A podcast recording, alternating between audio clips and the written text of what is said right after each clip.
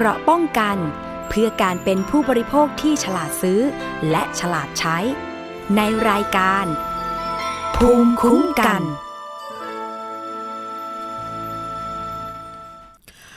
สวัสดีค่ะท่านผู้ฟังคะขอต้อนรับเข้าสู่รายการภูมิคุ้มกันรายการเพื่อผู้บริโภค พบกันในวันจันทร์ถึงวันศุกร์นะคะ 11 นาฬิกาถึง 12 นาฬิกา วันนี้ดำเนินรายการโดยดิฉันศรีวิไลสมทรงนะคะท่านผู้ฟังสามารถติดตามรับฟัง แล้วก็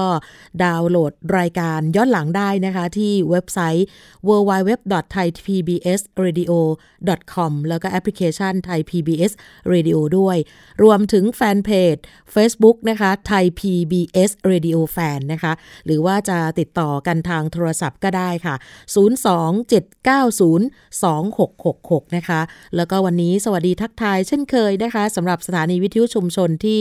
เชื่อมโยงสัญญาณของรายการไป รวมถึงสถานีวิทยุในเครืออาร์เรดิโอวิทยาลัยอาชีวศึกษาทั้ง 142 สถานีค่ะ วันนี้มีประเด็นเรื่องของกรณีที่ศูนย์ทดสอบฉลาดซื้อ มูลนิธิเพื่อผู้บริโภคนะคะที่ร่วมกันกับสถาบันแห่งชาติเพื่อการพัฒนาเด็กและครอบครัว มหาวิทยาลัยมหิดลค่ะ และศูนย์วิจัยเพื่อสร้างเสริมความปลอดภัย และป้องกันการบาดเจ็บในเด็ก ภาควิชากุมารเวชศาสตร์ คณะแพทยศาสตร์โรงพยาบาลรามาธิบดี ภายใต้โครงการเฝ้าระวังสินค้าและบริการด้านสุขภาพค่ะ ไปเก็บตัวอย่างของเล่นเด็ก และก็ของใช้ประเภท พลาสติก PVC ที่เด็กอาจจะนำมาใช้เป็นของเล่นนะคะจำนวน 51 ตัวอย่าง จากร้านค้า ในห้างสรรพสินค้าในท้องตลาด แล้วก็รวมถึงบริเวณหน้าโรงเรียน ในเขตพื้นที่กรุงเทพมหานคร แล้วก็ในเว็บไซต์ด้วยนะคะ ปรากฏว่าช่วงเดือนพฤษภาคมที่ผ่านมานั้นเนี่ยได้มีการส่งตรวจวิเคราะห์การปนเปื้อนของสาร ชื่อว่าทาเลต6ชนิด ที่สกัดได้จากพลาสติกนะคะ จากยางแล้วก็สารเคลือบจากผิวของเล่นที่เด็กอาจจะสัมผัสนะคะ ปรากฏว่าจากการทดสอบของเล่นทั้งหมด 51 ตัวอย่างที่ว่านี้เขาก็แบ่งออกมาเป็นกลุ่มๆนะคะ โดยเฉพาะกลุ่มที่มีเครื่องหมายสัญลักษณ์มาตรฐานอุตสาหกรรม หรือว่ามอกจำนวน 19 ตัวอย่าง แล้วก็กลุ่มที่ไม่มีเครื่องหมายมอกอีก 32 ตัวอย่างเนี่ยผลปรากฏว่ากลุ่มที่มีเครื่องหมายมอกนั้น พบว่ามีทาเลตเกินกว่าค่ามาตรฐานสากลถึง 7 ตัวอย่างด้วยกัน หรือว่าคิดเป็นร้อยละ 36.84 จาก 19 ตัวอย่าง ส่วนกลุ่มที่ไม่มีเครื่องหมายมอกพบว่าทาเลตนั้นเกิน 11 ตัวอย่าง หรือคิดเป็นร้อยละ 34.38 จาก 32 ตัวอย่าง ซึ่งถ้าหากว่าคิดโดยรวมแล้วก็จะมีของเล่นที่พบทาเลตเกินมาตรฐานอยู่ 18 ตัวอย่างจาก 51 ตัวอย่างนั่นเอง ซึ่งก็คิดเป็นร้อยละ 35 ของตัวอย่างทั้งหมดนะคะ โดยสาภาพยุโรปเนี่ยนะคะท่านผู้ฟังเขามีการกำหนดให้มาตรฐานของเล่นทั่วไป แล้วก็ของเล่นสำหรับเด็ก อายุ 3 ขวบที่มีส่วนที่นำเข้าปากได้ว่าจะต้องมีปริมาณรวมสูงสุดของอนุพันธ์ชาเลตไม่เกินร้อยละ 0.1 โดยมวล ซึ่งสำหรับชนิดของทาเลตที่พบมากที่สุดนั้นเป็นการสุ่มตรวจครั้งนี้นี่นะคะ ก็บอกว่ามันมีพวกสารที่น่าจะอันตรายกับเด็กนี่นะคะ ก็ก็แบ่งกลุ่มออกมาหลายกลุ่มด้วยกันนะคะ ซึ่งกลุ่มแรกเนี่ยเป็นกลุ่มที่มีเครื่องหมายวอกแล้วก็อันนี้ตรวจแล้วไม่พบทาเลตหรือว่า พบแต่ว่าไม่เกิน 0.1 ก็คือไม่เกินเกณฑ์ที่กำหนดนะคะจำนวน 12 ตัวอย่างค่ะ มีอะไรบ้างพอที่จะยกตัวอย่าง เผื่อว่าคุณพ่อคุณแม่อาจจะซื้อมาแล้วก็กำลังจะไปซื้อนี่นะคะ อย่างเช่น ยางกัดที่มีที่จับนะคะประเภทสีส้มสีเขียว ระบุยี่ห้อคือยี่ห้อ My Care ยางกัดเป็ดสีชมพู ยี่ห้อ Tesco Love Baby ยางกัดสีน้ำเงินนะคะ ยี่ห้อ Play Cool Baby ค่ะ ตุ๊กตาพ่นน้ำกรุ้งกริ้ง สีน้ำเงิน แล้วก็มีชุดตุ๊กตาไดโนเสาร์ มีอมยิ้มด้ามยาว มีชุดทำอาหารพลาสติก มีตุ๊กตากระต่ายสีเหลืองนะคะ แล้วก็หุ่นยนต์ซูเปอร์ฮีโร่ ชุดผลไม้ผ่าครึ่ง อันนี้ก็จะเห็นตามบ้านทั่วไปนะที่มีเด็กนี่นะคะ รวมถึงตุ๊กตาช้างสีน้ำเงินนะคะ ยี่ห้อ NB Toys อันนี้ตรวจไม่พบทาเลตหรือว่าพบแต่ว่าน้อยก็คือไม่เกิน 0.1 นั่นเองนะคะ อีกกลุ่มหนึ่งค่ะเป็นกลุ่มที่ไม่มีเครื่องหมายมอกแล้วก็ตรวจไม่พบทาเลตหรือว่าพบแต่ว่าไม่เกิน 0.1 นะคะนี่คือไม่เกินเกณฑ์ที่กำหนดเหมือนกันมีทั้งหมด 21 ตัวอย่างนะคะ อะไรบ้าง อย่างเช่นช้อน สีแดง พวงกุญแจม้า สีเหลือง ช้างสีส้ม หมีสีเทา ไดโนเสาร์สีชมพูค่ะ ลูกบอลยางมีไฟกระพริบ ลูกบอลยางชุดตักดิน โอ้โห นี่ก็เป็นที่นิยมมากของเด็กๆนะคะ ตุ๊กตาสัตว์เล็ก แหวนยาง ตุ๊กตาหนูสีม่วงเทา แม่เหล็กผีเสื้อ พวกพวงกุญแจโมชิ สีชมพู ยางกัดทรงห่วงกลม ยางกัดลายแมว ยางกัดน้ำฟินที่กัดเด็ก ยางกัดยีราฟสีเหลือง ยางกัดลูกหัวใจ สีแดงสีเขียว แล้วก็มีตัวต่อไดโนเสาร์และรถตักดินนะคะ อันนี้คือที่มีไม่มีเครื่องหมายมอกแล้วก็ไม่พบทาเลตอีกกลุ่มหนึ่งค่ะ กลุ่มที่มีเครื่องหมายมอก แต่ว่าตรวจพบทาเลตเกิน 0.1 หมายความว่าเกินเกณฑ์ที่กำหนดมีทั้งหมด 7 ตัวอย่างนะคะ ได้แก่พะยูนสีเขียว แมวน้ำสีชมพู ยางบีบผลไม้ ตุ๊กตาเป็ดสีเหลืองนะคะ นี้ระบุยี่ห้อมาว่าเป็นยี่ห้อ Baby Gift Set นะคะ ตุ๊กตาหมีสีน้ำเงินยี่ห้อ NB Toys แล้วก็ตุ๊กตาไก่สีเหลืองกับชุดบล็อกต่อ ส่วนกลุ่มสุดท้ายคือกลุ่มที่ไม่มีเครื่องหมายมอกแล้วก็ ตรวจพบทาเลตเกิน 0.1 ก็คือเกินเกณฑ์ที่กำหนด มี 11 ตัวอย่างนะคะ มียางบีบหมู พวงกุญแจสไปเดอร์แมน มีแรคคูนสีเหลือง สายรัดข้อมือสีชมพู ตุ๊กตาบีบสัตว์ เป็ดสีเหลือง ตุ๊กตาเจ้าหญิง พวงกุญแจจระเข้ ตุ๊กตาเจ้าหญิงอีกชุดหนึ่งนะคะ แล้วก็ยังจะมี พวงกุญแจยางไดโนเสาร์และตุ๊กตาม้า โดยเฉพาะของเล่นประเภทตุ๊กตาบีบได้แก่เป็นพวกรูปสัตว์ชนิดต่างๆ เนี่ยพบว่ามีคุณค่าทาเลตสูงมากค่ะท่านผู้ฟังอย่างเช่นพวกยางบีบหมู ซึ่งตรวจพบปริมาณทาเลตรวมแล้วเท่ากับ 37.86 ค่ะ อันนี้หน่วยจะเป็นร้อยละเศษส่วนโดยมวลนะคะ แล้วก็ตัวแรคคูนสีเหลือง ตรวจพบปริมาณทาเลตรวมเท่ากับ 36.42 รวมถึงพะยูนสีเขียว ตรวจพบเหมือนกันนะคะ ปริมาณทาเลตรวมแล้วเท่ากับ 35.74 ซึ่งมาตรฐานของเล่นสหภาพยุโรปนั้นเขามีเกณฑ์กำหนดสูงสุด ของปริมาณรวมของอนุพันธ์ทาเลตในของเล่นทั่วไป และของเล่นสำหรับเด็กอายุ 3 ขวบนั้น มีส่วนที่นำเข้าปากได้ไว้ ไม่เกิน 0.1%โดยมวลนะคะ นี่เป็นสิ่งที่หลายคนอาจจะคาดไม่ถึงนะคะ เพราะฉะนั้นเดี๋ยวเราจะไปฟังเสียงกันนะคะว่าจริง ๆ แล้วเนี่ยไอ้สารทาเลตมันคืออะไรนะคะ ไปฟังจากท่านผู้อำนวยการศูนย์วิจัยเพื่อความปลอดภัยในเด็ก จากคณะแพทยศาสตร์โรงพยาบาลรามาธิบดี กับรองศาสตราจารย์นายแพทย์อดิศักดิ์ผลิตผลการพิมพ์ค่ะ สารทะเลนะคือสารที่เขาใช้ผสมลงไปในกลุ่มของพลาสติก เพื่อทำให้พลาสติกเนี่ยมันมีความอ่อนนิ่มนะฮะเนื่องจากพลาสติกอาจจะแข็งกรอบเนี่ยพอใส่สารทะเลไปโอ้โหคนนี้มันนิ่มเลยนะของเล่นของเด็กๆนี่ก็จะนิยมของเล่นที่มีลักษณะมีความอ่อนนิ่ม บีบได้นะไม่แข็ง เด็กๆก็จะจับต้องได้ง่าย แล้วก็สนุกสนานกับการสัมผัสของเล่นเหล่านี้นะครับ ก็ปรากฏว่ามีการใช้สารนี้กันมานานนะครับ แล้วก็ในหลายประเทศนะก็ไปมีการศึกษาแล้วก็ให้ความสำคัญกับเรื่องนี้ ก็นำมาสู่การออกมาตรฐานการควบคุมนะครับ แล้วก็สารเนี่ยมันจะอยู่ในพลาสติกชนิด PVC ถ้าเป็นเบอร์ของพลาสติกก็เป็น number สามใช่ไหมฮะพลาสติกนี่ที่เราแบ่งเป็นเจ็ด number เนี่ยนะฮะนี่ก็จะเป็น number สามนะของเล่นที่อ่อนนิ่มทั้งหลายทั่วไปมีโอกาสเลยนะฮะตรงนั้นก็เป็นพวกของเล่นเป่าลมเสื้อกันฝน อันนี้เป็นตัวอย่างนะในอุปกรณ์การแพทย์จริงๆเอ่อที่เป็นท่อยางที่เป็นอะไรก็มีอีกหลายอันนะที่ต้องใช้ลักษณะแบบเดียวกันนะฮะแล้วก็จริงๆมันเป็นสารทำละลายด้วย นะในพวกสบู่แชมพูสเปรย์ยาทายาทาเล็บอะไรอันนี้ก็มีส่วนที่มีทาเลตนะในในการใช้ผสมลงไปด้วยนะ ซึ่งอันนี้อยู่นอกเหนือจากการสำรวจในรอบนี้นะครับ นี่เป็นตัวอย่างว่าเขาไปเจอสารทาเลตซึ่งมีหลายชนิดนะไม่ใช่มีชนิดเดียวนะ เช่น อันเนี้ยเขาจะเขียนว่า DEHP นะฮะอันนี้เป็นตัวอย่างเป็นชนิดหนึ่งของ นะฮะสารทาเลตอันนี้ก็ DINP นะอันนี้เจอในของเล่น อันนี้เจอในออของเล่นด้วยนะฮะ เจอในพวก food container ด้วยนะฮะ เห็นว่ามีหลายชนิดมีชื่อเรียกแตกต่างกันไปนะ DEP บ้างอะไรบ้างนะฮะ ก็มีหลายอย่างนะฮะ ค่ะ นั่นคือรองศาสตราจารย์นายแพทย์อดิศักดิ์ปริตผลการพิมพ์นะคะผู้อำนวยการศูนย์วิจัยเพื่อความปลอดภัยในเด็ก จากคณะแพทยศาสตร์โรงพยาบาลรามาธิบดีนะคะอาจารย์ก็อธิบายว่าทาเลตนี่เป็นกลุ่มของสารที่ส่วนใหญ่ใช้เป็นสารที่ผสมในพลาสติกชนิด PVC เพื่อเพิ่มภาวะการคืนรูปนะคะ เดี๋ยวไปฟังกันค่ะว่าจริง ๆ แล้วเด็กเนี่ยถ้าเอาไปใช้หรือว่ายังไงเนี่ยเขาจะได้รับสารทาเลตตัวนี้เนี่ยจากไหนได้บ้างค่ะส่วนหนึ่งก็มาจาก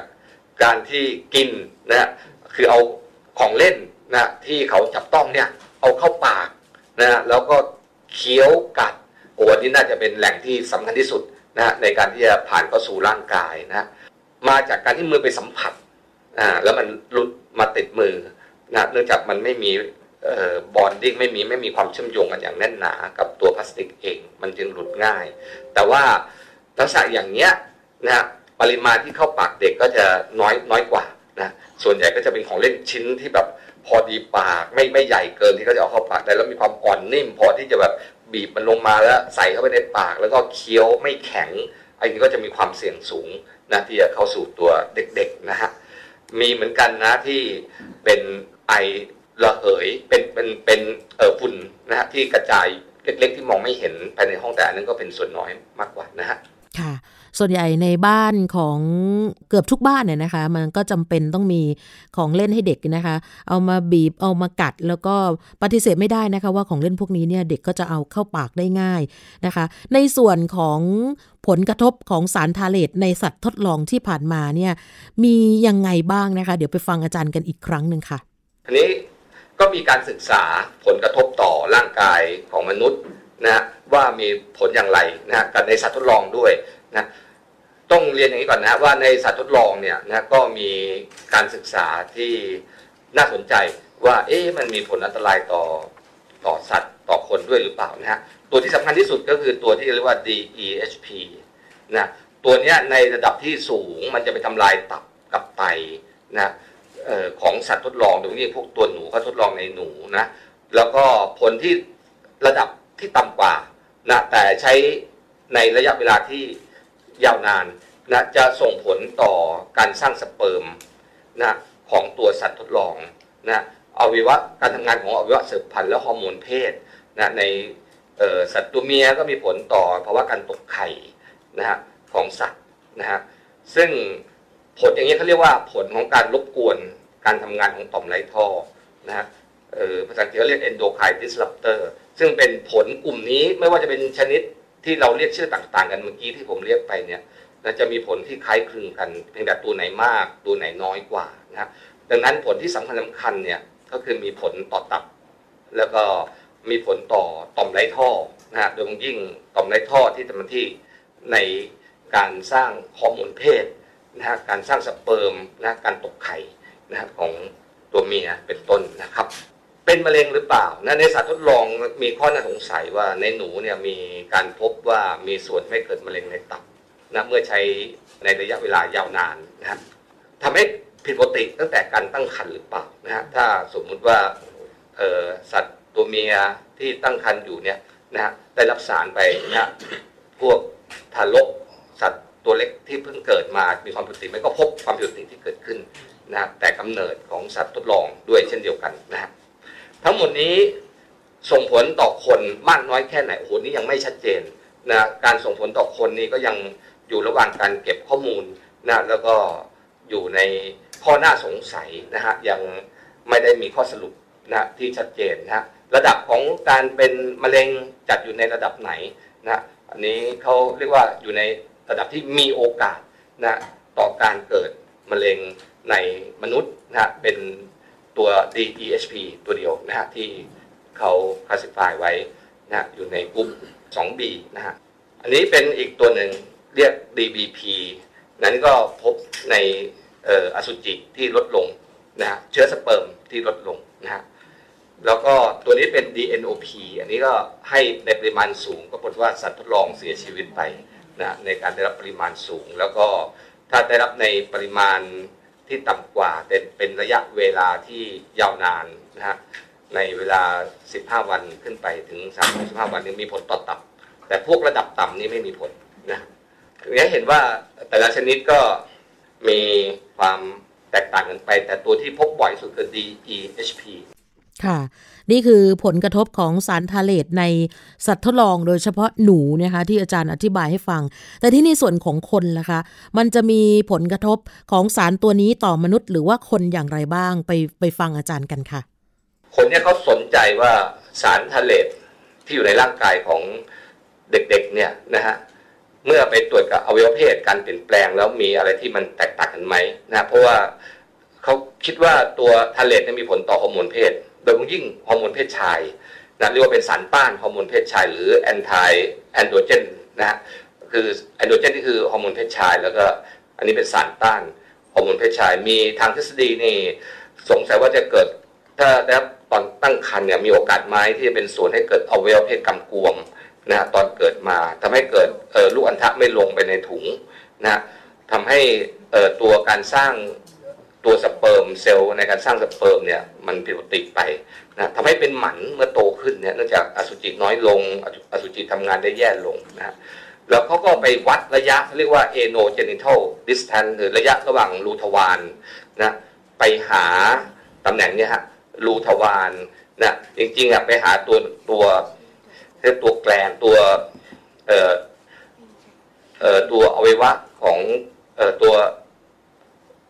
องคชาตส่วนส่วนหัวเนี่ยนะฮะถ้าเป็นผู้หญิงก็ส่วน clitoris นะฮะคือจะวัดระยะเนี่ยเขาเรียก A A A G หรือ ano genital นะฮะ distance ระยะทางเนี่ยนะแล้วก็พบว่าอย่างเงี้ยเขาพบว่าเอ๊ะคนที่มีสารทาเลตสูงอะนะคนที่มีระยะทางของไอเอจีเนี่ยสั้นฮะมีสารทาเลตสูง ค่าเฉลี่ยของกลุ่มที่มีระยะเอจีสั้นเนี่ย มีสารทาเลตสูงกว่านะกลุ่มที่มีสารทาเลตระดับกลางนะเออกลุ่มที่ระยะ AG อยู่ระระระดับกลางแล้วก็ AG ระดับปกตินะฮะพวกนี้จะไล่กันเลยนั่นก็คือว่ายิ่งสั้นเท่าไหร่สารทะเลตค่าเฉลี่ยก็สูงขึ้นเท่านั้นในสารทะเลตสี่ชนิดเลยนะ ทั้งสีเหมือนกันหมดเลยนะการศึกษาเนี่ยอาจจะยังไม่ได้มีการศึกษาซ้ำแล้วก็ พบเห็นในลักษณะแบบเดียวกันนะฮะอย่างไรก็ตามการศานี้ก็น่าสนใจว่ามันส่งผลนะฮะต่อการเปลี่ยนแปลงของโครงสร้างของวัสืบพันธุ์หรือเปล่านะฮะแล้วก็พบว่าระยะทางที่สั้นเนี่ยก็จะไปสัมพันธ์กับนะครับภาวะไข่ไม่ลงถุงด้วยนะครับ แล้วก็อันนี้ก็เป็นตัวอย่างของการศึกษาในมนุษย์นะฮะแต่ว่าไอ้ที่พบเห็นโดนไปแล้วออกอาการสารพิษเลยอันนี้ไม่ใช่อันนี้เรา ไม่ใช่เป็นลักษณะของสารพิษตัวนี้นะ ตัวนี้มันเป็นสารที่สะสมในร่างกาย แล้วอาจจะสงสัยว่าส่งผลต่อการทำงานของระบบต่อมไรท่อที่ผิดปกติไปนะรวมทั้งการเข้าสู่การเป็นวัยรุ่นนะของเด็กๆนะในอนาคตด้วยหรือไม่นะครับ ในสหรัฐอเมริกามีการตรวจสารที่อยู่ในการสำรวจสุขภาพประชาชนประจำปี ประจำวงรอบของเขาบ้านเรามีการดูแลสุขภาพประจำวงรอบอยู่นะทุกสิบปีอยู่ด้วยนะฮะ ของเขาจะตรวจสารทะเลตด้วยนะแล้วก็พบว่าในร่างกายคนมีสารทะเลตไปปนเปื้อนซึ่งมันไม่ควรมีอะในนี้มันต้องมาจากสิ่งแวดล้อมอย่างเดียวแล้วมนุษย์ไม่ได้สร้างสิ่งเหล่านี้ขึ้นมาในร่างกายแล้วเขาก็พบว่าเด็กอายุเขาตรวจแรกเด็กอายุหกปีขึ้นไปนะฮะกลุ่มอายุหกถึงสิบเอ็ดก็พบสารเอ่อตั้งเอ่ออันนี้เจ็ดชนิดก็ก็มีหมดในร่างกายมนุษย์นะแล้วก็ตรวจทุกวงรอบก็พบพบว่ามันยังอยู่อะอ่าแล้วก็อาจ สูงขึ้นในแต่ละรอบด้วยนะแปลว่าสิ่งแวดล้อมของโลกโลกเราของประเทศเขาอะนะมันก็ทำให้ได้รับสารเหล่านี้นะครับผลิตภัณฑ์รอบตัวมีมากมายเลยนะเข้าของเครื่องใช้ทั้งหลาย แล้วก็เด็กก็มีโอกาสได้รับตั้งแต่ในคันมารดาแล้วก็ไปจนถึงอายุมากขึ้น ดังนั้นการได้รับระยะยาวเนี่ยนะก็จะมีผลนะต่ออนาคตของเขาเองอันนี้ก็เป็นที่มาว่าทำไมถึงต้องมีการควบคุม นะทางสากลนี่ในยุโรปคุมหมดเลยนะอย่างน้อย 6 ชนิดของสารทาเลตในปัจจุบันนี้นะอเมริกาทีแรกเนี่ยไม่ยอมคุมนะตอนหลังก็มาคุม 3 ตัวนะต่อมาก็มาคุม 6 ตัว 6 ชนิดเหมือนกันนะเอ่อตั้งแต่ปี2017อันนี้เขาคุมหมด 6 ตัวนะส่วนยุโรปเขาเลิกคุยแล้วนะหกตัวเนี่ยเขาไปคุยเรื่องเอ๊ะมันมีตัวอื่นอีกไหมสารทะเลมีมากมายนะเขามีสี่ตัวห้าตัวใหม่ ๆ ที่กำลังคิดอยู่ว่า กำลังตรวจสอบอยู่ว่ามันต้องคุมด้วยหรือไม่นะทั้งที่ผลต่อร่างกายมนุษย์อย่างที่ว่านะผลต่อร่างกายมนุษย์เนี่ยมันยังไม่ได้มีข้อสรุปที่ชัดเจนนะฮะเพียงแต่ว่ามีโอกาสนะแต่ผลของสัตว์ทดลองนี่ชัดเจนนะฮะโอ้โห ฟังจากอาจารย์อธิบายแล้วก็น่าเป็นห่วงอยู่เหมือนกันนะคะสำหรับในส่วนของสารทาเลตที่ บางชนิดเนี่ยจัดว่าเป็นพิษต่อระบบการสืบพันธุ์ แล้วก็ระบบต่อมไร้ท่อของร่างกายนะคะ ซึ่งอาจารย์อธิบายชัดเจนว่ากลไกการออกฤทธิ์ของมันเนี่ยมันจะไปต้านสำหรับฮอร์โมน โดยเฉพาะฮอร์โมนเพศชาย ดังนั้นในมาตรฐานสากลในหลายประเทศนะคะก็ก็มีการควบคุมสารทาเลตเเรียบร้อย ส่วนประเทศไทยเราสำนักงงานมาตรฐานอุตสาหกรรมก็ติดตามเรื่องนี้มานานนะคะแล้วก็มีการจัดทำเป็นร่างแก้ไขมาตรฐานของเล่นมอกออกมาหมายเลข 685ทับ2540 ซึ่งมีอายุเก่ากว่า 22 ปีแล้วนะคะ ในฉบับร่างเนี่ยเขามีการบรรจุเรื่องการควบคุมการใช้สารไทเรตเอาไว้ 6 ชนิดที่อาจารย์อธิบายเมื่อสักครู่นะคะ แล้วก็ไม่ให้เกิน 0.1 โดยมวล 0.1%โดยมวล พร้อมกับการเตรียมห้องทดลองไว้พร้อมแล้วสำหรับทำการตรวจเมื่อมีการประกาศใช้มาตรฐานนี้ แล้วก็ในฉบับร่างนี้เนี่ยมีกระบวนการจัดทำมาละเอียด แล้วก็ใช้เวลานานหลายปีนะคะ ซึ่งคาดว่าในปลายปีนี้จะประกาศใช้ในฉบับร่างแก้ไข แต่ก็จะต้องมีการเพิ่มเติมมาตรฐานความปลอดภัยของเล่นอื่น ๆ อีกหลายเรื่องเลยนะคะ ดังนั้นก็แน่นอนละไม่ควรให้มีปัญหาใด ๆ ที่จะทำให้การประกาศใช้ล่าช้าออกไปนานกว่านี้นะคะ เพื่อความปลอดภัยของเด็กๆทุกคนนั่นเองนะคะ เดี๋ยวเราไปฟังจากทางคุณสารีอ่องสมหวังกันบ้างนะคะ บรรณาธิการการบริหารนิตยสารฉลาดซื้อนะคะว่า ในการผลทดสอบสารทาเลตนั้นเนี่ยทดสอบออกมาแล้วเป็นอย่างไรทดสอบอย่างไรกันบ้างค่ะ ทั้งหมดเนี่ยนะฮะที่สุ่มตรวจไป 51 ตัวอย่างเนี่ยก็พบว่า 18 ตัวอย่างนะฮะมีสารทาเลตเนี่ยเกินมาตรฐานสากลซึ่งเป็นเราใช้มาตรฐาน EU นะคะซึ่งก็ก็ถือว่าในปริมาณที่ 35%นะฮะที่ที่สูงทีเดียวนะคะแล้วก็โดยโดยเฉพาะทาเลตที่พบเยอะเนี่ยก็เป็นเอทิลเฮกซิลทาเลตนะคะซึ่งเป็น bis two นะฮะของเป็น bis two เฮกซิลทาเลตนะคะ ซึ่งใน 18 ตัวอย่างเนี่ยอยากจะแยกให้เห็นนะฮะว่านอกเหนือจากตัวที่เราพบแล้วเนี่ยของเล่นเหล่านั้นเนี่ยเรียกว่าเป็นของเล่นที่มีมอกอกับไม่มีมอกออย่างไรนะคะ ซึ่งก็ต้องเรียนว่าการสุ่มตรวจเนี่ยก็สุ่มตรวจจาก 4 แหล่งหลักๆ ซึ่งมีทั้งร้านค้าในห้างนะฮะไม่ใช่ร้านค้าในห้าง แล้วก็มี ในท้องตลาดทั่วไป แล้วก็ในหน้าโรงเรียน แล้วก็มีออนไลน์นะคะแต่ก็ต้องเรียนว่าเราเลือกผลิตภัณฑ์ที่แตกต่างกัน เพราะฉะนั้นมันอาจจะไม่สามารถเปรียบเทียบได้ว่าการพบในแต่ละอย่างเนี่ยแตกต่างกันหรือไม่อย่างไรนะคะซึ่งจะขออนุญาตให้ให้ข้อมูลนะฮะว่าไอ้ที่พบเยอะเนี่ยนะฮะซึ่งถ้าดูในภาพเนี่ยก็จะเห็นนะฮะว่าอย่างเช่นกลุ่มที่ เด็กจะใช้สำหรับบีบนะฮะก็คือเป็นพวกกลุ่มที่เป็นพลาสติกที่นิ่ม แล้วก็บีบเล่นนะฮะอย่างเช่นยางบีบหมูแรดคูนสีเหลือง พยูนสีเขียวเนี่ยนะฮะซึ่งอันนี้พบเเรียกว่าเกินถ้าดูมาตรฐาน EU เนี่ยก็เกินสามร้อยกว่าเท่านะคะเกิน 300 กว่าเท่า เนื่องจากเราพบสารทาเลตเนี่ยรวมแล้วเนี่ยอย่างเช่นยางบีบหมูเนี่ย ที่ตลาดบางพลัดเนี่ยนะฮะพบสูงถึง 37.86 นะฮะ ซึ่งเป็น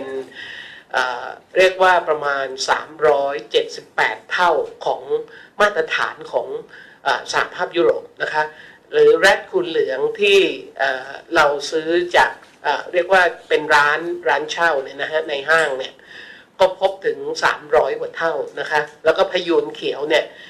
ก็พบทานเลยรวมแล้วเนี่ยก็ 357 เท่านะคะ เพราะฉะนั้นอันนี้ก็อยู่ในระดับ 300 กว่าเท่านะคะ ซึ่งเป็นกลุ่มที่พบในกลุ่มพวกตุ๊กตาสัตว์บีบนิ่มๆนะฮะโอ้ฟังดูแล้วหลายคนก็เริ่มเป็นห่วงเป็นใยว่า ของเล่นประเภทตุ๊กตาบีบในรูปสัตว์ชนิดต่างๆ ที่คุณสารีอธิบายนี่นะคะ พบว่ามันมีค่าทาเลตสูงมากนะคะ ยางบีบหมูหลายคนคุ้นเคย ยางบีบไก่เป็ดอะไรอย่างนี้นะคะ ซึ่งตรวจพบปริมาณทาเลตรวมกันเท่ากับ 37.86 อันนี้หน่วยเป็นร้อยละเศษส่วนโดยมวลนะคะ แล้วก็ที่คุณสารีอธิบายเมื่อสักครู่นี่นะคะว่าในการตรวจเจอครั้งนี้เนี่ยก็ค่อนข้างน่าห่วง อย่างที่ย้ำนะคะว่ามาตรฐานของเล่นสาภาพยุโรปเขาจะมีเกณฑ์กำหนดสูงสุดของปริมาณรวมของอนุพันธ์ทาเลตในของเล่นทั่วไป ของเล่นสำหรับเด็กอายุ 3 ขวบ แล้วก็มีส่วนที่จะนำเข้าปากได้เนี่ยกำหนดชัดเจนเลยว่า ต้องไม่เกิน 0.1%โดยมวล แต่ว่าพอไปตรวจพบมาแล้วเนี่ยนะคะ มันเกินกว่านั้น แล้วก็บางจุดบางที่นี่นะคะอาอาจจะอันตรายแล้วก็เดี๋ยวต้องรอติดตามนะคะว่าเรื่องนี้จะเป็นอย่างไร เพราะว่าเมื่อสักครู่ที่พูดถึงเรื่องของการ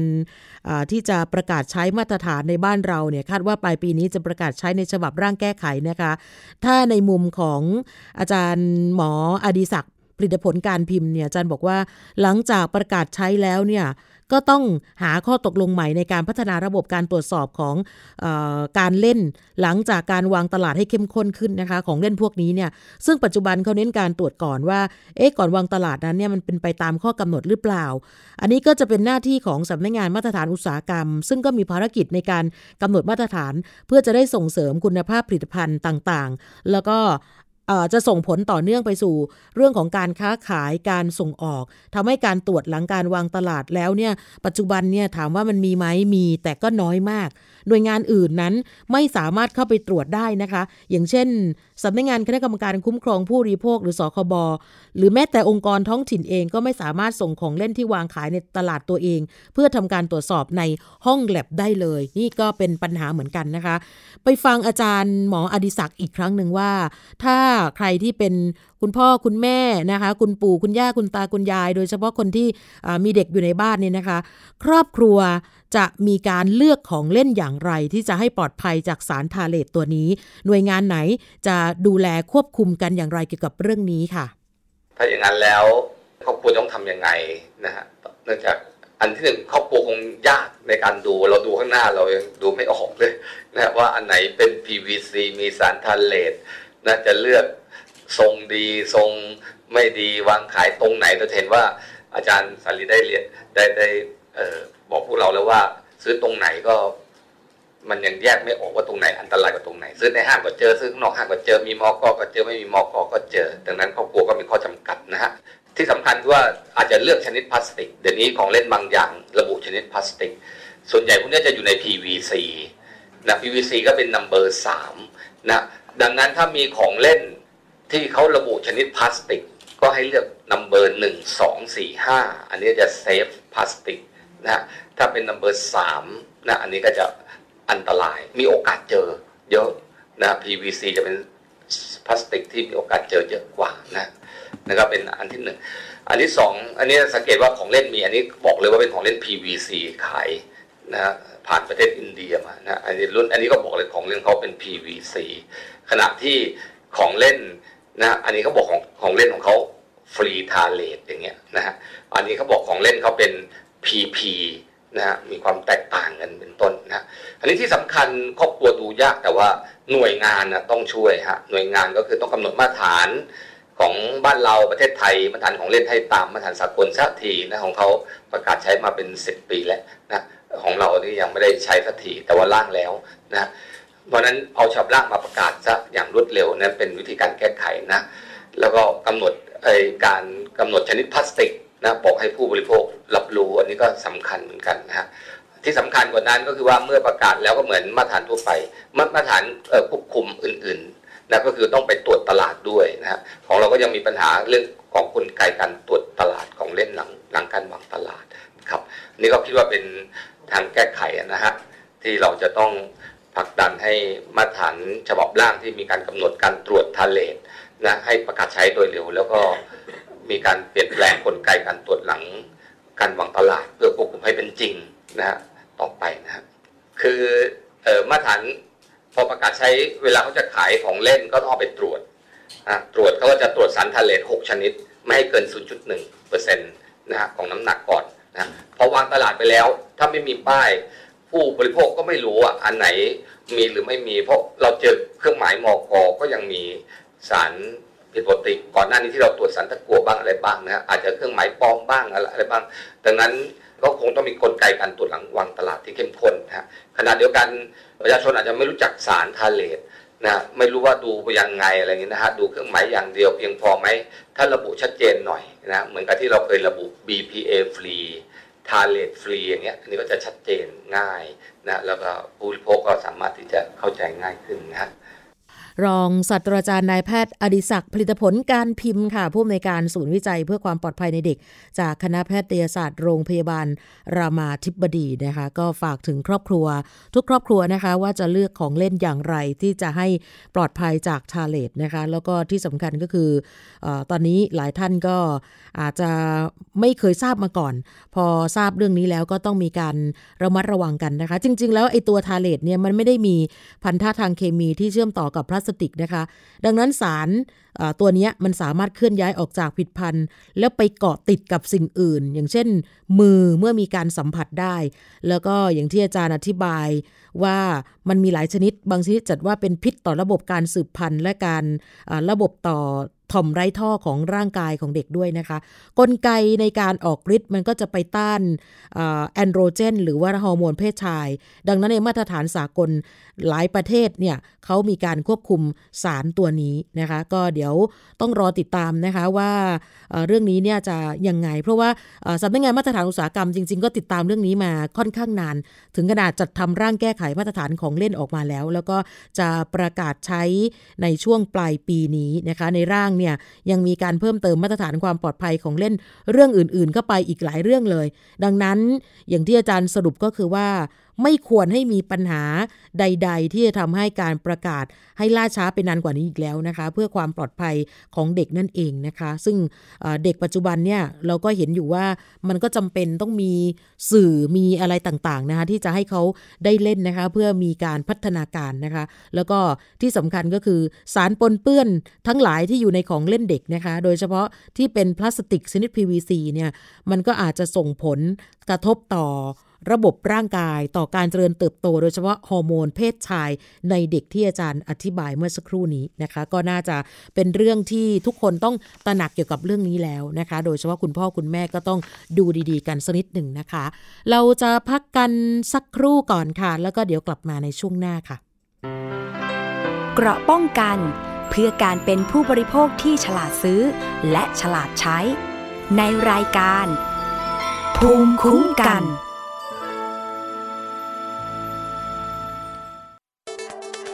อัปเดตสถานการณ์รอบโลก ประเทศจีนนี่เราทราบกันดีนะคะว่าเป็นประเทศที่จะมีปัญหาเรื่องความสมดุลของประชากร คนที่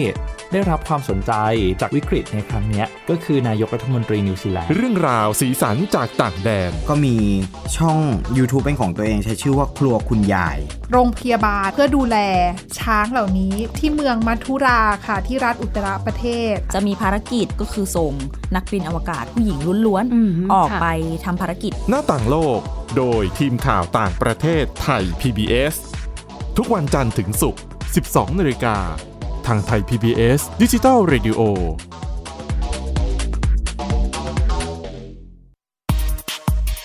เพราะวิทยาศาสตร์อยู่รอบตัวเรา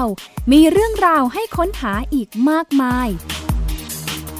เทคโนโลยีใหม่ ๆ เกิดขึ้นรวดเร็วทำให้เราต้องก้าวตามให้ทันอั ปเดตเรื่องราวทางวิทยาศาสตร์ เทคโนโลยี และนวัตกรรม ที่จะทำให้คุณทันโลก กับรายการ s c i e n t e c h ทุกวันจันทร์ถึงวันศุกร์ทางไทย PBS Digital Radio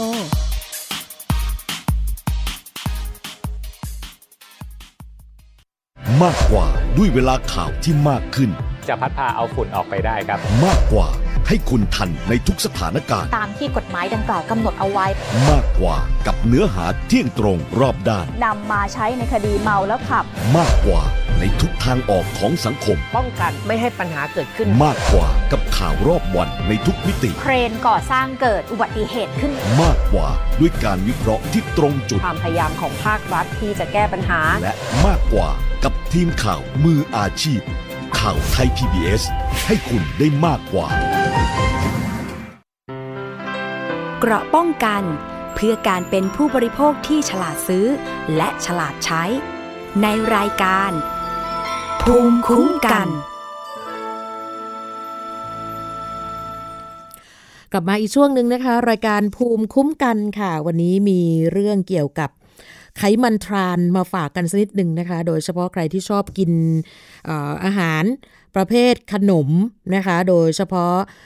หลายท่านที่ขับรถผ่านถนนเส้นต่างๆ ที่มีการจราจรหนานแน่นติดขัดนี่นะคะ เดี๋ยวนี้มักจะมีร้านขนมนี่นะคะ ผุดขึ้นมา โดยเฉพาะ ที่ถนนเสรีไทย แล้วก็มีอีกหลายถนนเลยนะคะ เป็นร้านขายโดนัทค่ะ ก็คือมาขายกันที่สีแยกไฟแดงเลย เพราะว่ารถจะติดนาน แล้วก็ผู้บริโภคหรือว่าคนที่นั่งอยู่บนรถบางทีก็อาจจะ ต้องการทำเวลาไม่มีเวลาที่จะแวะรับประทานอาหาร ก็คือซื้อขนมพวกนี้ค่ะ กินบนรถกินในรถ แล้วก็อาจจะมีเด็กด้วยหรือว่ายังไงก็ตามเนี่ยนะคะ ซึ่งปัจจุบันก็ถือว่าสะดวกนะคะ แต่ว่าในความสะดวกเนี่ยมันก็จะมีเเรื่องของ พิษภัยที่จะมาบอกให้กับทุกคนได้รับทราบกันนะคะ ก่อนหน้านี้ท่านผู้ฟังคงจำได้นะคะ เคยมีมูลนิธิเพื่อผู้บริโภคนี่แหละค่ะ ได้เปิดเผยผลการทดสอบไขมันทรานกับพลังงาน ในโดนัทเขาระบุไปเลยที่โดนัทรสช็อกโกแลตนะคะ พบว่ามีปริมาณไขมันทรานสูงเกินเกณฑ์ที่ทางองค์การนามัยโลกหรือว่า WHO แนะนะคะว่าขอให้เลี่ยงการบริโภค ที่เลี่ยงนี่คืออาอาจจะบริโภคได้แต่ว่าไม่ควรบริโภคบ่อย หรือว่ากินบ่อยจนเกินไปนะคะ ผลการทดสอบโดนัทรสช็อกโกแลตนะคะที่ทางมูลนิธิเพื่อผู้บริโภคมพบเนี่ยนะคะเคยทดลองเอาไว้สักประมาณหลายเดือนที่แล้วพบว่ามีอยู่ประมาณ 4-5 ยี่ห้อค่ะท่านผู้ฟังที่มีปริมาณไขมันทรานส์อยู่ในเกณฑ์ที่องค์การอนามัยโลกกำหนดคือว่า ควรจะพบไขมันทรานในอาหารได้สูงสุดไม่เกิน 0.5 กรัมต่อหน่วยบริโภคนะคะแล้วก็แต่ละย่อก็ดังด้วยนะคะ นอกจากนั้นแล้วยังพบว่า ขนมประเภทโดนัทส่วนใหญ่ให้พลังงานสูง เฉลี่ยอยู่ที่ประมาณ 256 กิโลแคลอรี่ ซึ่งไขมันทรานส์นั้นเป็นไขมันที่ถูกสังเคราะห์ขึ้นมาเพื่อนำไปผลิตอาหาร อย่างเช่นพวกเนยขาว คุกกี้ขนมปัง กาแฟนะคะ เป็นกากาแฟประเภท 3 in 1 หรือจะเป็นครีมเทียมนะคะ ก็ทำให้อาหารนั้นอยู่ตัวแล้วก็เก็บได้นานขึ้น ซึ่งการบริโภคไขมันทรานเกินกว่า 2.2 กรัมต่อวันนี่นะคะ มันก็จะไปเพิ่มระดับคอเลสเตอรอลชนิดไม่ดีหรือว่า LDL แล้วก็ไปลดระดับไขมันดีให้น้อยลง หรือว่า SDL ก็เลยเป็นสาเหตุทำให้ เกิดโรคหัวใจ ความดันรวมถึงสามารถทำให้เกิดการอักเสบของผนังหลอดเลือดได้ อันจะเป็นสาเหตุทำให้หลอดเลือดตีบ ก็เลยขอแนะนำนะคะว่าให้ทุกท่านนั้นเนี่ยเลี่ยงการรับประทานอาหารที่มีส่วนประกอบของไขมันดังกล่าว แล้วก็ต้องพิจารณาในการเลือกใช้ผลิตภัณฑ์ในการประกอบอาหาร อีกทั้งควรจะเลือกวิธีการปรุงอาหารด้วยการอบนึ่งย่างแทนการทอดน่าจะดีกว่า อย่างตัว ขนมโดนัทเนี่ยก็ต้องผ่านการทอดก็ต้องใช้น้ำมันอยู่ดีนะคะ จริงๆแล้วในส่วนของต่างประเทศนะคะ โดยเฉพาะอเมริกาเนี่ยองค์การอาหารและยาของสหรัฐอเมริกา เขาเคยประกาศยกเลิกการใช้ไขมันทรานส์ในการผลิตอาหารแล้วนะคะ จริงๆก็ยกเลิกไปตั้งแต่ภายในปี 61 ที่ผ่านมา อันนี้ก็เป็นการลดความเสี่ยงในการเกิดโรคเกี่ยวกับหลอดเลือดแล้วก็หัวใจ เพราะฉะนั้นก็ น่าจะเป็นเรื่องที่ดีนะคะ ที่หลายคนพอเห็นปุ๊บเนี่ยโอ้ยกลิ่นมันน่ารับประทานมากนะคะ มันยั่วยวนใจแต่ว่ากินได้แต่ไม่ควรเยอะจนเกินไป แล้วก็จริงๆออยเนี่ยเคยเสนอยกร่างประกาศที่กำหนดห้ามนำส่วนประกอบของอาหารที่มีไขมันทรานมาผลิตอาหารนะคะ หรือว่าเติมห้ามเติมตัวไฮโดรเจนลงในกระบวนการผลิตน้ำมัน ซึ่งน่าจะเป็นผลไปเป็นที่เรียบร้อยแล้ว แต่ว่า ยังมีผู้ผลิตหรือว่าพ่อค้าแม่ค้าเนี่ยนะคะ บางท่านก็อาจจะยังใช้อยู่นะคะเพราะฉะนั้นอยากให้ทุกคนนั้นเนี่ยดูแลเรื่องของสุขภาพด้วยนะคะ ผู้ผลิตก็สามารถปรับ นะคะใช้ข้อกำหนดขององค์การอนามัยโลกที่กำหนดเอาไว้ว่า ควรจะมีไขมันทรานไม่เกิน 0.5 กรัมต่อหน่วยบริโภค โดยไม่ต้องรอประกาศอะไรก็ได้นะคะ เราทำเพื่อผู้บริโภคของเราเพื่อลูกค้าของเราให้มีสุขภาพดีกันทุนหน้าก็น่าจะเป็นเรื่องที่ดีนะคะ วันนี้มีเรื่องอาหารอีกเรื่องหนึ่งค่ะ ในช่วงคิดก่อนเชื่อนะคะ วันนี้อาจารย์ ดรแก้วกังสดานอัมภัยจะมาพูดถึงอาหารที่มีราขึ้น แล้วก็บางคนบอกว่า อุ้ยมันยังกินได้ ถ้าเราตัด ส่วนนั้นทิ้งออกไป เรื่องนี้จริงหรือเปล่าไปฟังอาจารย์กันค่ะ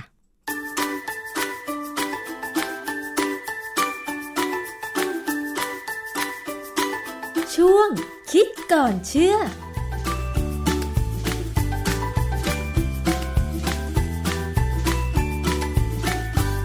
พบกันในช่วงคิดก่อนเชื่อ กับดรแก้วกังสดานนภัยนักพิษวิทยา และดิฉันชนาทิพไพรพงศ์นะคะ มีข้อมูลงานวิจัยทางด้านวิทยาศาสตร์ มาพูดคุยกันเป็นประจำค่ะ เพื่อสร้างความเข้าใจที่ถูกต้องนะคะ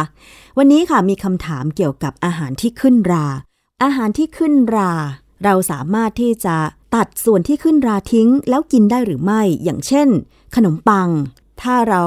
ตั้งทิ้งไว้แล้วเกิดราเนี่ยนะคะ เราสามารถบิดส่วนที่เป็นราทิ้ง แล้วกินขนมปังชิ้นนั้นต่อได้หรือไม่นะคะ จะมีความเป็นอันตรายอะไรไหมนะคะ เรามาสอบถามกับอาจารย์แก้วกันค่ะ อาจารย์คะครับราเนี่ยนะ มันเป็นจริงมันเป็นสิ่งมีชีวิตขนาดเล็กแต่ตาเรามองเห็นนะค่ะ เพราะว่าราเนี่ยมันมักจะอยู่รวมกันหลายๆเซลล์จนกลายเป็นลักษณะที่เราเรียกว่าไมซีเลียม คือเราจะเห็นราที่มีเส้นใหญ่นะฮะเอ่อราเนี่ยจริง ๆแล้วมีประโยชน์มากกว่าโทษเลยซ้ำอ้าวเหรอคะ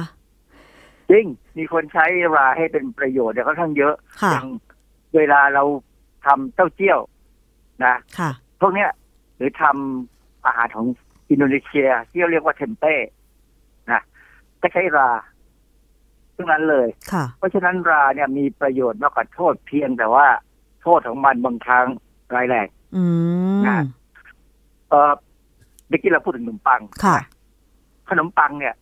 ซื้อมาจริง ๆ เนี่ย วิธีเก็บที่ดีดีที่สุดคือเก็บในตู้เย็น เพราะว่าเขาเขาจะมีอายุของการให้เราเก็บข้างนอกเนี่ยได้แค่ ผมจำได้ว่าประมาณสองสามวันเองนะค่ะเวลาเราไปดูขนมปังไปดูซื้อขนมปังตามร้านเนี่ยตามซูเปอร์มาร์เก็ตเนี่ย เราดูวันหมดอายุเนี่ยจะเห็นว่ามันแค่จริงๆสองสามวันค่ะนะแต่ว่าถ้าเราเก็บในตู้เย็นเนี่ย อาทิตย์หนึ่งก็อยู่ได้ โดยที่ไม่เสีย กินได้ใช่ไหมคะโดยที่โดยที่ราไม่ขึ้นนะค่ะ หรือถ้าจะเก็บให้นานกว่านั้น และยังสามารถมีรสชาติได้เกือบเหมือนเดิมคือใส่ freezer เลยในตู้แช่แข็ง มันก็แข็งอะสิคะแล้วเวลากินก็เอามาเวฟอย่างเงี้ยเหรอคะเออเอามาทิ้งไว้ในห้องให้มันให้มันคลายความเย็นก่อน แล้วก็เอาไปเวฟหรืออะไรก็ตาม มันจะกลับมาเกือบเหมือนเดิมอ๋อค่ะนะอันนี้ผมเห็นเพื่อนฝรั่งทำอย่างนี้ผมก็เลยคิดว่าเออฝรั่งนี่มันรู้ เพราะว่าฝรั่งเขากินขนมปังทุกวัน คนไทยสมัยสมัยก่อนเราไม่ค่อยกินขนมปังนะปัจจุบันเรากินขนมปังเยอะ เพราะว่ามันมันสะดวกนะบางทีมันก็สะดวกดีค่ะฮะเออเชื้อราเนี่ย มันขึ้นอยู่ได้เนี่ย มันขึ้นอยู่กับความชื้นในอากาศค่ะ ขึ้นกับอุณหภูมิ คือบ้านเมืองไทยเนี่ยนะเป็นสวรรค์ของเชื้อรา คือทิ้งปล่อยเผลอเมื่อไหร่ราขึ้นทันทีอาจารย์เครื่องเนี่ยราขึ้น แต่ดิฉันก็มีคำถามว่าเก็บอาหารในตู้เย็นบางครั้งเนี่ย ก็มีเชื้อราด้วยเหมือนกัน อาจจะเป็นเพราะเก็บนานเกินไปหรือเปล่าอาจารย์ อันที่หนึ่งเก็บนานเกินไปก็ได้นะอันที่สองตู้เย็นมีความสามารถไม่พอคือตู้เย็นบางยี่ห้อเนี่ยคุณภาพในการที่เขาจะตัดอุณหภูมิเนี่ย อาจจะคืออุณหภูมิมันจะค่อยๆขึ้นไปถึงจุดหนึ่งเขาจะรีบสตาร์ทใหม่เปิดให้เครื่องทำความเย็นมันทำให้ทำให้เย็นลงมาค่ะ อุณหภูมิในตู้เย็นช่องช่องแช่เย็นธรรมดาเนี่ยควรจะไม่เกินแปดองศาเซลเซียสค่ะ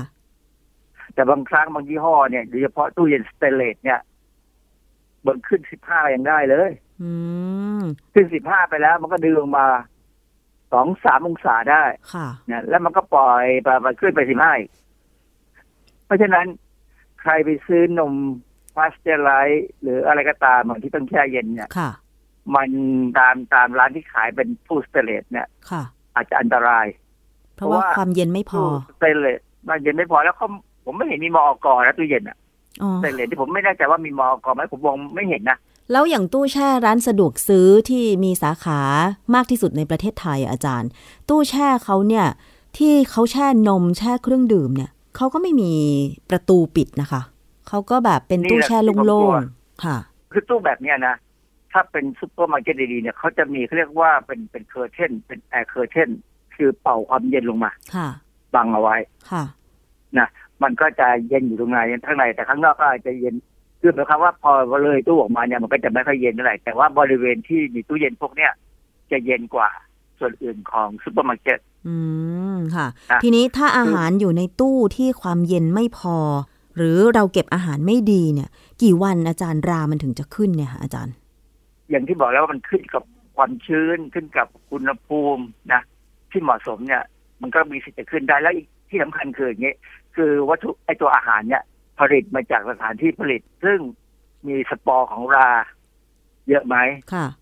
ถ้าเป็นโรงงานที่ดีๆเขาสามารถจะป้องกันอากาศข้างนอกไม่ให้เข้าไปในโรงงานได้ดีเนี่ยนะค่ะสปอร์ราจะน้อยอืมโอกาสที่ราจะขึ้นก็น้อยค่ะแต่ว่าถ้าเป็น โอท็อปแล้วก็ไม่ต้องพูดถึงเลยนะถ้าโอท็อปนี่ไม่ต้องพูดเลยอะที่มีอยู่ครั้งหนึ่งตอนนั้นผมเป็นอนุกรรมการในอย. ชุดหนึ่งเนี่ยนะค่ะมีเป็นแผ่นเทอมอะ เป็นสมุนไพรเนี่ยนะค่ะเขาขออนุญาตใช้ benzoic หมื่น ppm โหแล้วก็เอ๊ะเขาเขาทำไมมันใช้ตั้งหมื่น ppm เขาบอกใช้ต่ำกว่านั้นมันมีปัญหาอ๋อคือมีราขึ้นบ้างแบคทีเรียขึ้นบ้างอะไรอย่างเงี้ยนะค่ะความจริง benzoic เนี่ยมันสำหรับแบคทีเรียเขาขอใช้อีกตัวคือ sorbic ค่ะ sorbic นี่สำหรับสำหรับราค่ะก็เลยถามเขาว่าโรงงานส่วนที่คุณใช้ผลิตไอ้สินค้าตัวเนี้ยมันเป็นยังไงเขาก็อธิบายให้ฟังอ๋อมันไม่มีแอร์หนึ่งเลยนะมันไม่ได้ปิดสนิทค่ะสปอร์สปอร์มันก็ลอยมาจากอากาศจากข้างนอกได้อืผมก็บอกว่าคุณลองไปทำโรงงานให้มันปิดสนิทสิแล้วทำให้แอร์มันให้มันสะอาดอะ คือพยายาม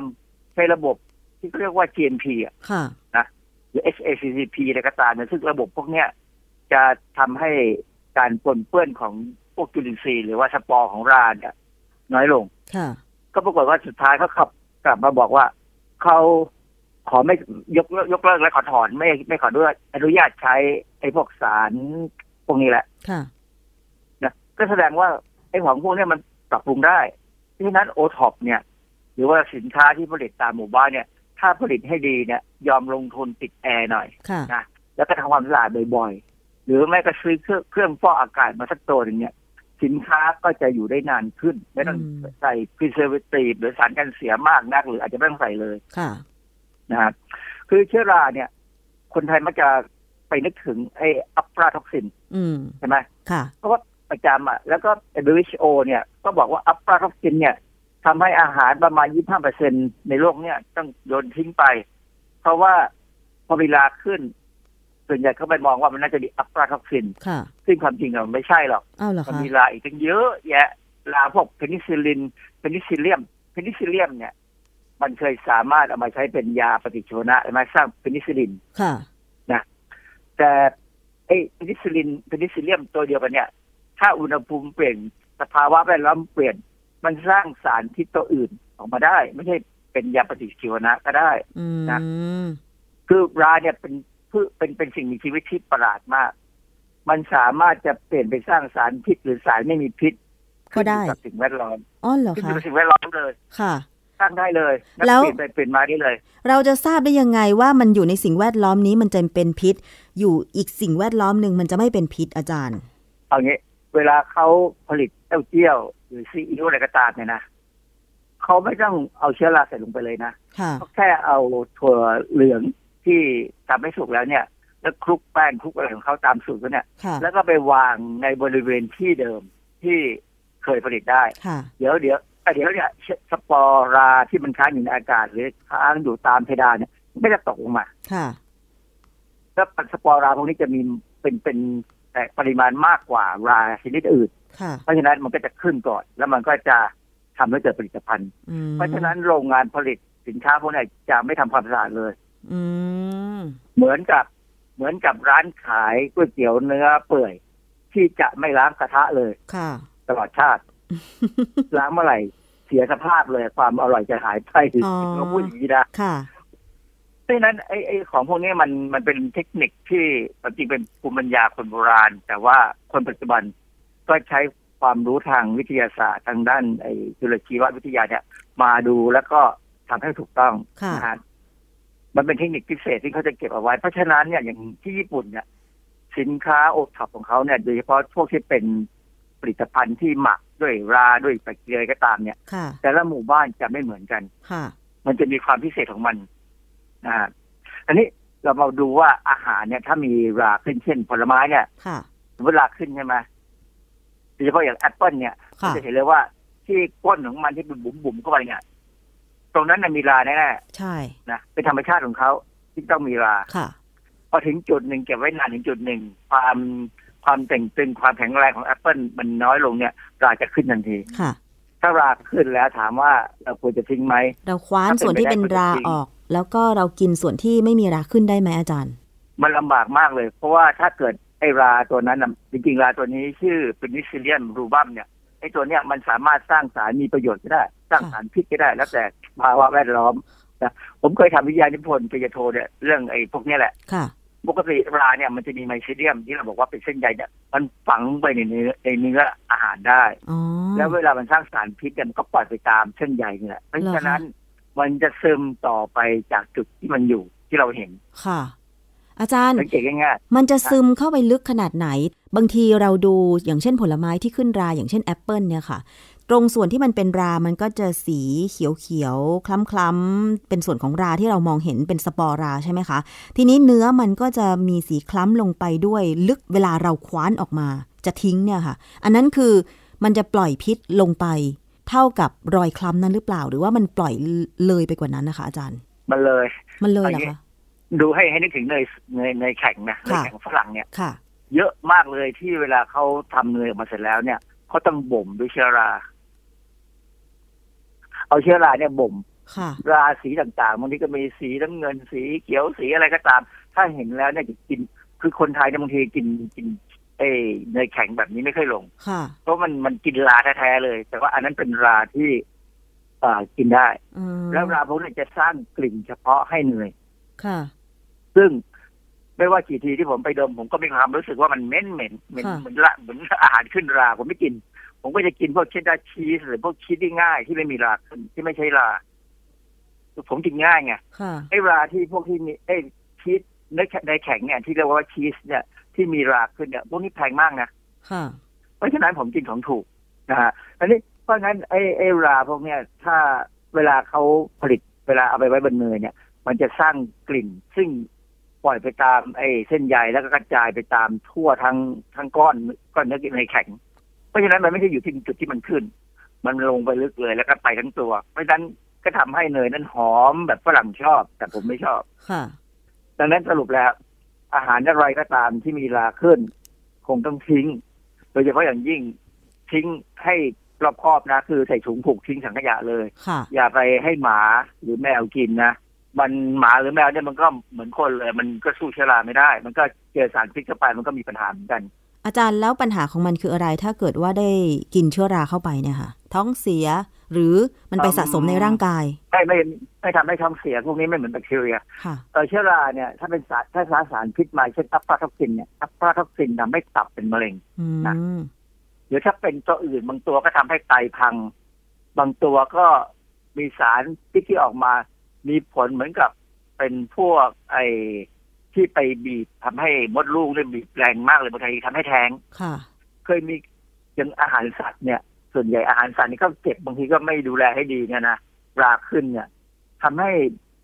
สัตว์ต่างๆ ที่ท้องเนี่ยแท้งเป็นแถวเลยก็มีอ๋อนะเพราะฉะนั้นถ้าเป็นปศุสัตว์ดีๆเนี่ยค่ะแม้กระทั่งในบ้านเราหรือบ้านไหนก็ตามเนี่ยถ้าเป็นดีๆเนี่ยนะค่ะอาหารเลี้ยงสัตว์เนี่ยเขาเก็บแห้งเก็บอย่างดี เพื่อป้องกันการสูญเสียสัตว์เนื่องจากแท้งหรืออะไรพวกเนี้ยนะค่ะเพราะฉะนั้นเอ่อโอกาสที่สารพิษจากเชื้อรา มันจะทำให้เกิดอันตรายเนี่ยมันขึ้นอยู่กับชนิดของสารพิษค่ะแล้วก็ขึ้นอยู่กับชนิดของสัตว์ด้วย หรือคนอะไรก็ตามเนี่ย แต่ส่วนใหญ่เราจะนึกถึงแค่อะฟลาท็อกซินเนี่ย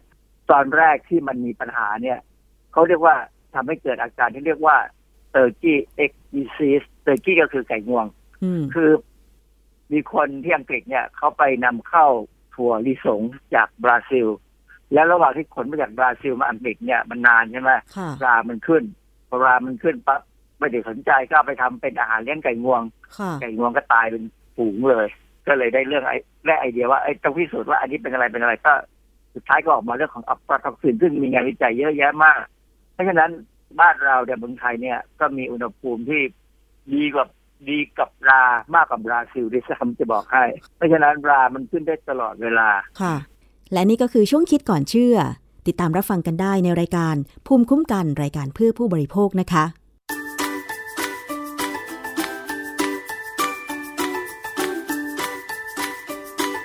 ช่วงคิดก่อนเชื่อ